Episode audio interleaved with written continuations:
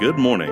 Welcome to Crestview Inspiration, a ministry of encouragement from Crestview Baptist Church in Canton, North Carolina. We want to share with you sweet songs of worship and an uplifting word from the Scriptures. While you listen, may the Spirit of grace flow from heaven into your heart and home,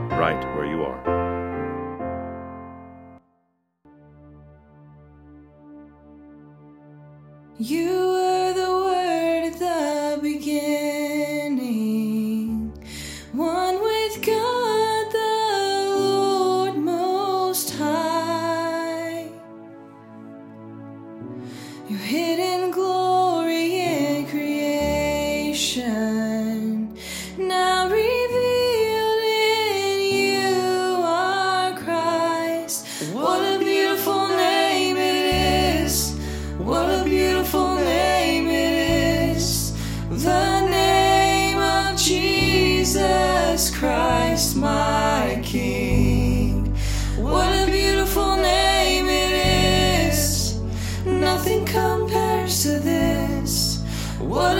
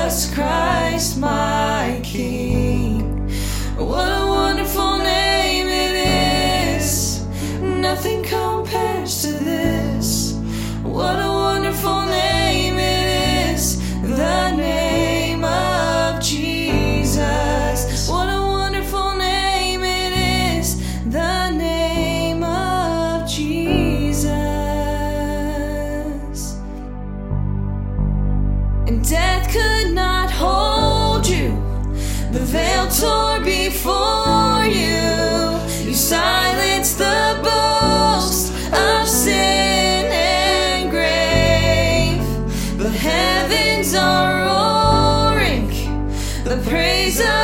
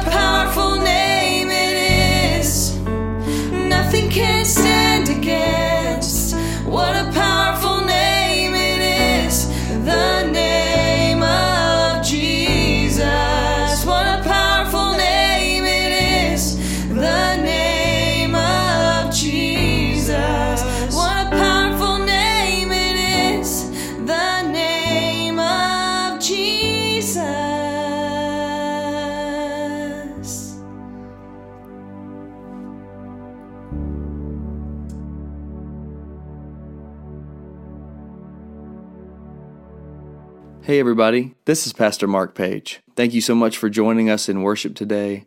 Um, Romans 8:15 says that we have received the spirit of adoption by which we can cry out, Abba, Father. The name of this next song is called Father. I wrote this song um, to encourage the fatherless and the broken and the abused, and really anyone who um, desires and needs relationship with their Heavenly Father. Um, 6 8 Worship recorded this song at Sky Studios WNC. Thank you so much for listening.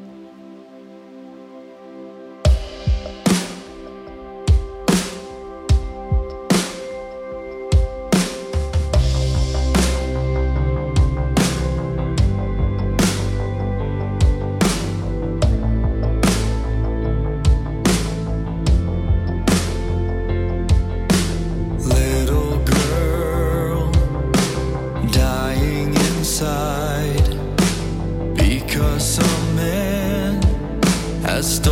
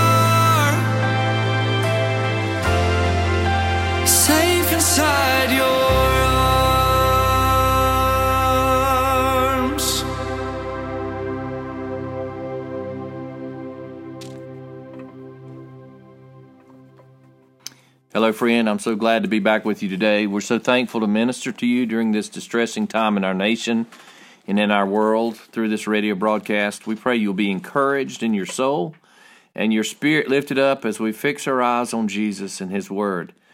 I want to point out God's faithfulness today in Daniel chapter 9.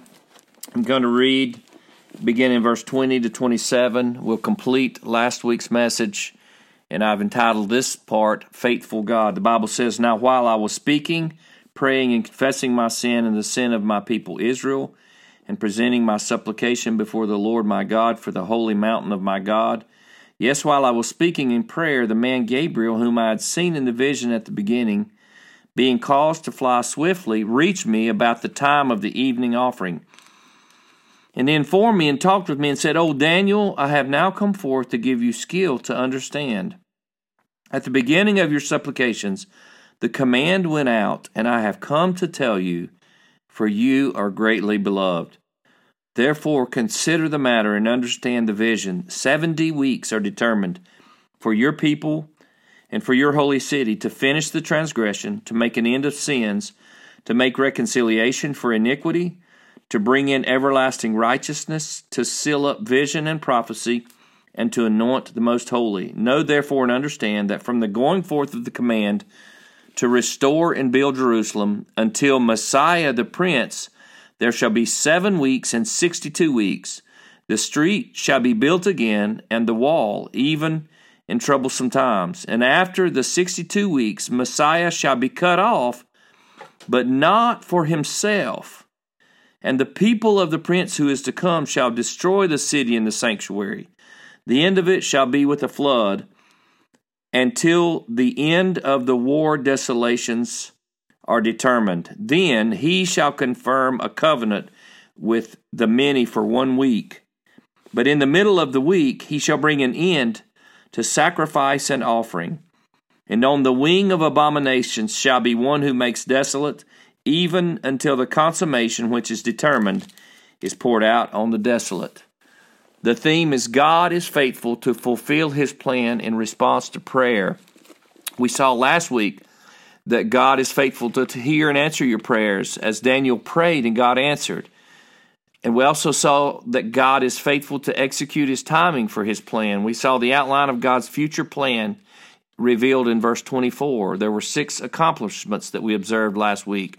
As we look today at verses 25 through 27, we're going to see certain details emerge from this prophecy. The 70 weeks is calculated to be 490 years. However, the 490 years will not occur in consecutive succession, as we know that the 70th week refers to the time of the end or the Great Tribulation. So the 69 weeks point to 483 years. So, what can we expect to happen based on this prophecy? And this is the third way we see the faithfulness of God. God is faithful to restore Israel. In verse 25, we see in verse 25, Gabriel explains, Know therefore and understand that from the going forth of the command to restore uh, Jerusalem until the Messiah the Prince, there shall be seven weeks and sixty two weeks. The street shall be built again, and the wall, even in troublesome times. These 69 weeks in verse 25, one day representing a year, and so a week, seven days representing seven years, is broken into two segments. There's a seven week segment and a 62 week segment. The first segment of seven weeks represents the first 49 years. This segment of time is when Jerusalem will be rebuilt with streets and the wall with trenches. This most likely occurred as a result of the decree issued to Ezra in the seventh year of Artaxerxes I, which is 457 BC. This is the year Ezra went back to Jerusalem with a wave of returning exiles. There were multiple waves of returning exiles. This is Ezra. In Ezra 7, recounts the restoration of the temple and the resuming of Moses' commands in the temple. However, Ezra could not succeed in rebuilding the wall. So 12 years later, around 446 BC, Nehemiah came to boost the restoration of Israel by rebuilding the wall. And we know he succeeded. If we calculate the starting date for the first seven weeks, which is 49 years, as 457 BC, then we arrive at the important date of 408 BC. The wall and the trenches were completed during this time period. Then, calculating the 62 weeks from this date, 408 BC, we arrive at 27 AD.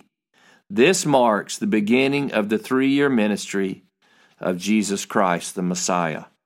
So, God did restore Israel and allowed the nation to return from exile so that what is stated by the Apostle Paul in his letter to the Galatians would come to pass Quote, But when the fullness of the time had come, God sent forth his Son, born of a woman, born under the law, to redeem those who were under the law, that we might receive the adoption as sons. God's timing is always impeccable. God's restoration of Israel occurred, but as Jesus prophesied, there would be another devastation of Israel and Jerusalem in which not one stone would be left upon another in the temple.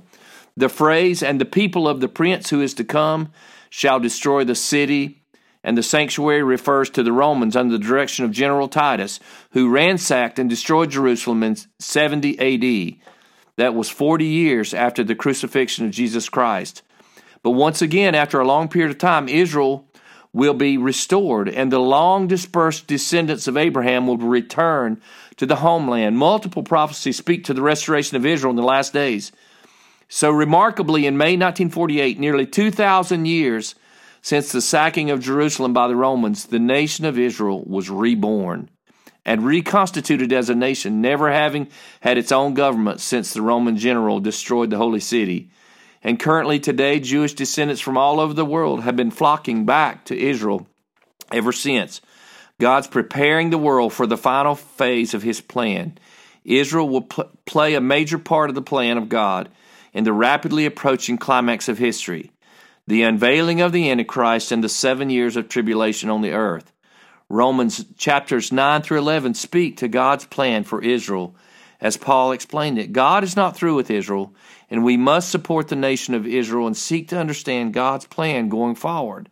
To apply this, we must believe that God is in total control of human history, and his plan will be executed. We can trust God even when we can't see exactly how He's working. And in the fourth way that we see God is faithful is He's faithful to fulfill His redemptive plan in Jesus Christ. This marvelous verse 26 in Daniel has been illuminating and powerful to share the gospel of Jesus Christ. The scripture says, after 62 weeks, Messiah, Mashiach in Hebrew, shall be cut off, but not for himself. What a testimony! one of the strongest verses in the Old Testament pointing to Jesus Christ as the promised uh, Messiah of Israel uh, and his selfless death for all humanity. Archer notes if Christ was crucified on 14 Abib, AD 30, as is generally believed, this would come out to remarkably exact fulfillment of the terms of verse 25 Christ's public ministry from the time of his baptism in the Jordan until his death and resurrection at Jerusalem must have taken about three years. The 483 years from the issuing of the decree of Artaxerxes came to an end in AD 27, the year of the coming of Messiah as ruler. It was indeed after 62 sevens, three years after, that the anointed one was cut off. That's an expression to describe being killed. Jesus died for others, but he did not die for himself. Here is the substitutionary atonement of Jesus Christ, the Mashiach, the anointed Messiah of God. Here's the essence of the redeeming work that he completed on the cross. The sinless blood given in our place is the ultimate atoning sacrifice. What can wash away my sins? Nothing but the blood of Jesus. What can make me whole again? Nothing but the blood of Jesus. Here we see Jesus, the Lamb of God, who takes away the sin of the world, our blessed Savior, who died in our place, who emerges right here in verse 26. We understand also from verse 26 in the next phrase the people of a prince who shall come will destroy both the city and the sanctuary. This identifies the ransacking of Jerusalem by Titus in 70 AD, but notice that in verse 27, he refers to the prince who is to come will make a covenant with many for one week. The shift in time is critical. We understand this ruler cannot be the same as Titus, as almost 2,000 years have lapsed since his rule. The final phrase of verse 26 infers that a long period of time of war and desolation is to intervene between the 69th week and the 70th week. The scripture here in verse 27 notes that the future world ruler will make a covenant with the many. The Hebrew word clearly states the many rather than many. Who are the many? This refers to Jewish believers in Christ who are present on the earth during this future seven year tribulation. This future world dictator will make an agreement with Jewish believers. But we will see that halfway through the seven years, at the three and a half year mark, this future world dictator will break his agreement with the Jews. This world dictator, following the example of Antiochus Epiphanes, will impose himself upon the whole world, bringing desolation once again in the holy temple, ending sacrifice and offerings at three and a half years into the 70th week. And all pretense of religious toleration will disappear as he exalts himself as the final divine authority on earth. That reminds me of 2 Thessalonians 2 4 that says, Paul writing, Let no one deceive you by any means, for that day will not come unless the falling away comes first, and the man of sin is revealed, the son of perdition who opposes and exalts himself above all that is called God or that is worshiped, so that he sits as God in the temple of God, showing himself that he is God. The literal translation of this last difficult phrase in verse 26 can be rendered, and on the wing of abominations, he is going to commit abominations up until the predetermined judgment will be poured out on him. This is what's going to happen to the world ruler. Jesus predicted this in Matthew 24 15 when speaking of the terrible tribulation to come. This abomination that causes desolation is a trigger for a persecution unlike any in human history. This trigger, commonly called the abomination of desolation, instituted by the cruel world dictator, will make apparent to all the earth dwellers at this time that God's judgment is imminent. This ruler will remain in control of the world until that final conflict, that war of wars to come, spoken of in Revelation 13, which concludes the seven years of tribulation, the end of the 70th week. At the end of the 70th week, the wrath of God will be poured out upon this ruler, confirmed by Revelation 19, known as the little horn of the beast or the prince to come, as mentioned here. The Antichrist will then be defeated by Christ himself and thrown alive into the lake of fire, where he will burn forever and ever. Friend, God has a tremendous plan for the future that will be fulfilled for all the earth. We can judge that since God has been faithful to fulfill his redemptive plan in Jesus Christ at the cross and the empty tomb, then he will be faithful to fulfill his plan at the end times, just like this prophecy foretells. The question we must ask ourselves Am I ready? When Jesus comes, am I prepared to meet him? The hymn, Great is Thy Faithfulness, was written by Thomas Chisholm, who was born, like Abraham Lincoln, in a log cabin in Kentucky. As a young adult, he received Christ by faith under the preaching of H.C. Morrison. Chisholm's health was unstable, and he alternated between bouts of illness and employment in which he did everything from journalism to insurance to evangelistic work. Through all the ups and downs, he discovered new blessings from God every morning based upon Lamentations 3. Through the Lord's mercies, we are not consumed because his compassions fail not. They are new every morning. Great is thy faithfulness. The promises in this verse became very precious to Thomas, and he wrote this hymn after 30 years of serving Christ. It was relatively unknown until it became immensely popular around the world by George Beverly Shea and the Billy Graham Crusades. At Billy Graham's 1954 Haringey Crusade, there was a man there whose name was Wilbur Conkle. The first time he heard that, Great is thy faithfulness, and a flood of memories coursed through his mind. He recalled the dark nights of World War II when London was nearly bombed to oblivion. Each night, as the enemy planes came over, Conkle wrote, We cast our care upon him. I quoted this scripture to myself Great is thy faithfulness. I used it in my prayers. Those were dark days. At times they seemed hopeless. It reminds me of the days we're in now. It was in those darkest hours that God proved his faithfulness to me. We were so near death, yet it is through the Lord's mercies that we're not consumed because his compassions fail not. That means they're new every morning and they will never fail. My friend, we have a faithful God who has unending compassions upon his children and upon all those who put their faith in Jesus Messiah. Jesus will faithfully keep his promise to you as foretold in this prophecy because God is faithful. Friend, if you've never put your faith in Jesus the Messiah, you can do that today. He died for you. He was cut off for you. He paid for your sins. His death was in your behalf. So simply pray from your heart a simple prayer like this Dear Jesus, I believe that you were killed in my place on the cross to pay for my sins. I know that I'm a sinner and fall short of your holiness. So I ask you to please forgive me by the blood of your cross. Save my soul. I turn away from my sins today and I turn completely to Jesus Christ for salvation. Come into my heart, Lord, and fill me with the Holy Spirit. Write my name in your holy roll book of heaven. In Jesus' name I pray. Amen. If you prayed that prayer, friend, please let us know so we can pray for you by emailing us at crestviewcanton.com. You can find our prayer request sheet on our website, and I challenge you going forward to set yourselves to praying and seeking God in His Word. Set your heart on obeying God because the Lord is faithful and He's working in ways today that we cannot see or understand.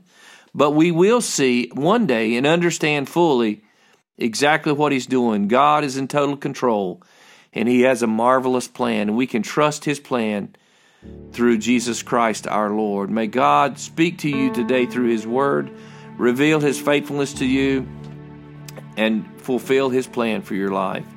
And until next time, God bless you.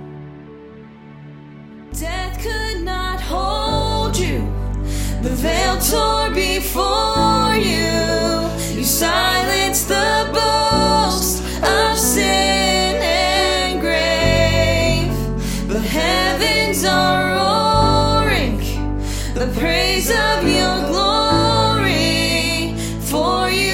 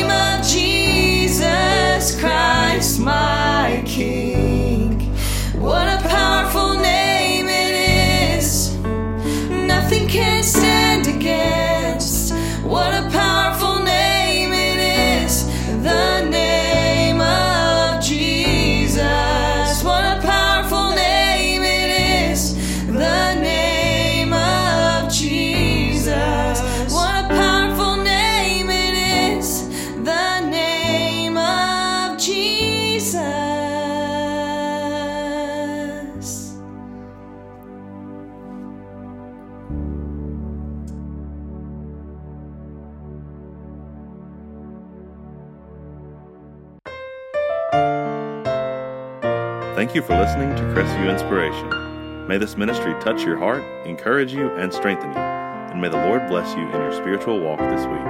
So, on behalf of the Crestview family, we invite you back next week, Friday at 10 a.m. on WPTL as we spread the good news of Jesus.